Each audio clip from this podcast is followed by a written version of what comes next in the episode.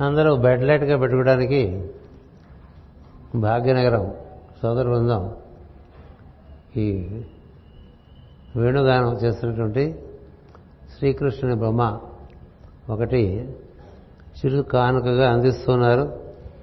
తప్పకుండా దీన్ని వినియోగించుకుంటారు మీరందరూ. ఎందుకంటే కృష్ణుడికి నా ప్రీతి అనేటువంటి విషయం దాదాపు మనకి ఉండవు. అందుచేత అత్యంత ప్రీతికరమైనటువంటి విషయం చాలా మంచి విషయం. దీన్ని మీ అందరికీ అందిస్తూ ఉన్నారు.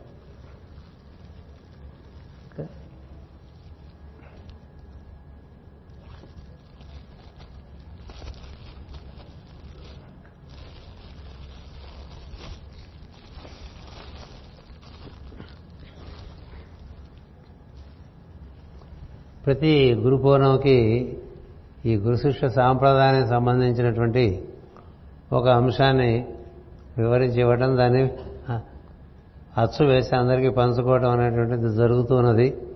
అందులో భాగంగా ఈసారి ఇప్పుడు మనకి కొత్తగా ఉండేటువంటి ఒక వ్యామోహం అనండి భక్తినండి. అందరికీ కూడా శంబళ. బాగా భావంలోకి మన వరకు ప్రవేశించింది కదా. అది చాలా మంచిది. శంబళకు వచ్చిన భావం మనకులో ప్రవేశిస్తే మనకి ఉద్ధారణ కలుగుతుంది. ఏం సందేహం లేదు. అందుచేత భూగోళం అంతా కూడా శంబళ గురించి తెలియాలనేటువంటి ఒక ప్రయత్నం జగద్గురు పీఠం తనదైన పద్ధతుల్లో నిర్వర్తిస్తుంది. అదే శంబళలో ఒక క్రతువు నిర్వర్తిస్తున్నట్టుగా ఒక చక్కని చిత్రపటం వేసి లోపల సందేశం ఇచ్చారు. సందేశం చెప్తే మళ్ళీ గంట సేపు పట్టేస్తుంది. అంచేత ఈ సందేశంలో వినూతనమైన విషయం ఏంటంటే ఇది ఎవరు వేశారో తెలియదు అంటే ఏంటంటే ఇది అపౌరుషయం అపౌరుషయం. కదా?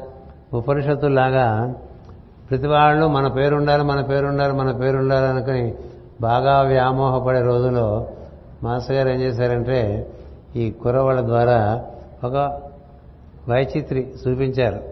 ఏమిటంటే ఇందులో ఈ సందేశం ఎవరు పంచుతున్నారో లేదు. ఎందుకంటే జగద్గురుపీఠం భాగ్యనగరం లేక హైదరాబాద్ అలాంటిది ఏం లేదు. ఒకటి. రెండవది ఈ రాసింది ఎవరో కూడా ఎవరు తెలుసు. ఈ రాసింది ఎవరో కూడా ఆ పేరు కూడా వేయలేదు. వచ్చి బాధపడ్డాడు. ఏది తయారు చేసిన కురవాడు ఎవరు చరణం ఇక్కడే ఉన్నాడా? ఇక్కడే ఉన్నాడు. అయ్యో వేయలేదే అన్నాడు. మీ పేరు కూడా వేయలేదు మేస్తారన్నారు మంచిదే అని చెప్పారు కదా. కదా? అపౌరుషేయం. అందుకని ఇది అపౌరుషయం అనేటువంటి సందేశం అండి.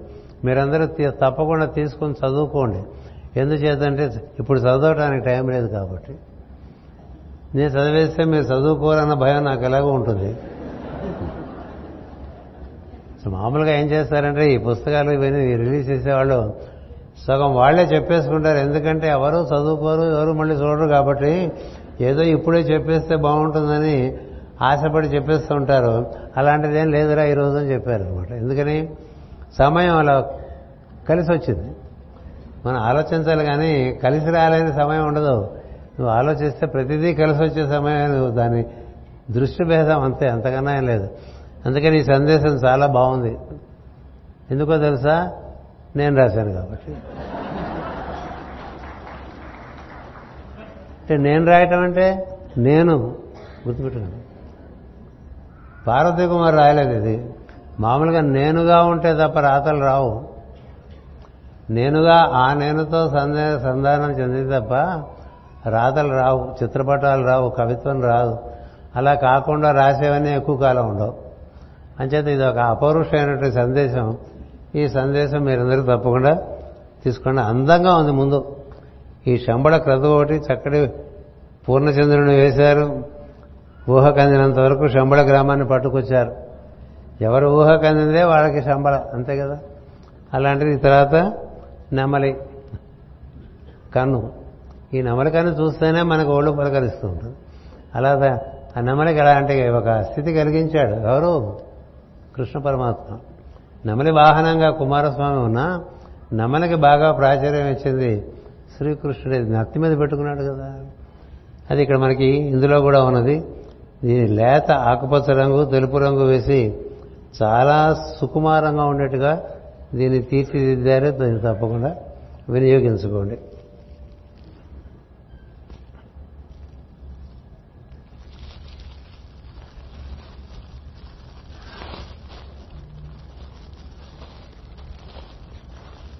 మాస్టర్ గారు రాసినటువంటి కథలు స్ఫూర్తిమంతమే కాక సందేశాత్మకంగా ఉంటాయి. అంచేత ఈ కథాసుధ అనే పుస్తకం మళ్ళీ పునర్ముద్రణ అయి వచ్చింది. ఇది కూడా ఇదివరకు చదవని వారు ఇప్పుడు మళ్ళీ దీన్ని అందుకొని చదువుకోవాల్సిందిగా కోరుతున్నాం. ఈ కథలోంచి చాలా చక్కని దృక్కోణాలు మనకి జ్ఞానపరంగా తెలిసి వచ్చే ఉన్నవి. అది చదువుకున్న వారికి తెలుస్తూ ఉంటాయి. ఇందులో ఒక కథ చదివి వినిపించడం న్యాయం. కానీ సమ- సమయ పాలన దృష్టిలో పెట్టుకుని ఆ విధంగా చేస్తుంది అలాగే మన జగద్గురు పీఠం అధ్యక్షులు డాక్టర్ కెఎస్ శాస్త్రి గారు ఆయన హోమియో వైద్యంలో నిపుణులు. వారు మనకి దిశానిర్దేశం కూడా చేస్తూ ఉంటారు వైద్య హోమియో వైద్యంలో వారు రాసినటువంటి విషయంలోనే కూడా గ్రంథస్థం అవుతూ వస్తున్నాయి. ఇష్టాగోష్ఠి రూపంలో నావాణిలో ప్రచురమైనటువంటి కొన్ని ప్రశ్నలకి సమాధానాలు. ఆరించి ఆయన హోమియోపరంగా ఇచ్చినటువంటి అనేక అనేక విషయములు. మన కుటుంబాలన్నీ దాదాపు హోమియోద పరిచయం ఉన్నవాళ్ళే. వైద్యులు కొంతమంది ఉండగా సొంతంగా ఇంట్లో ఇంటి యజమాని ఇంట్లో వైద్యం చేసుకునే విధానం చాలా ఉంది మనకి. ఎందుకంటే ఇంటింటా వైద్యం గృహ వైద్యం ఇక్కడి నుంచి ఎక్కడో ఎన్నెన్నో పుస్తకాలు వచ్చినాయి మనకి అందుకని ఈ అనుభూతి అనుభవం ఉన్నటువంటి వారు రాసినటువంటి గ్రంథాలు ఇవి. శాస్త్రి గారి యొక్క ఇష్టాగోష్ఠి కార్యక్రమం నాలుగో భాగంగా మనకి దీన్ని తీసుకువచ్చారు ముందు మూడు భాగాలు ఉన్నాయి. ఇష్టాగోష్ఠి. వీటిని చక్కగా సద్వినియోగం అందరూ చేసుకోండి. ఈ పుస్తకాలు ప్రత్యేకించి ఈ సభలో ఉండే వాళ్ళందరికీ పంచమని ఆయన కోరారు. అంచేత మన జగద్గురుపీఠం కార్యదర్శి రామకృష్ణరాజు గారు నవనీతం అని పిలుస్తుంటాం. ఆయనకు ఆ బాధ్యత అప్పచెప్పాం. ఈ పుస్తకాలు అక్కడ ఒక కౌంటర్లో పెట్టి అందరికీ అందేట్టుగా చూడవాలని ప్రార్థిస్తున్నాను. అటుపైన నేను చెప్పిన ఇది ఒక ముందు అనుకున్న కార్యక్రమం ఒక సాధకుడిని సోదరుని నువ్వు మాట్లాడతావా? అని అడిగాను. ఎప్పుడో పదిహేను రోజుల క్రితం. మీరు మాట్లాడమంటే మాట్లాడతాను అన్నాడు సరే మాట్లాడతాడా? అని మళ్ళీ వాడు కూడా అడిగాను. మాట్లాడతానని చెప్పారు.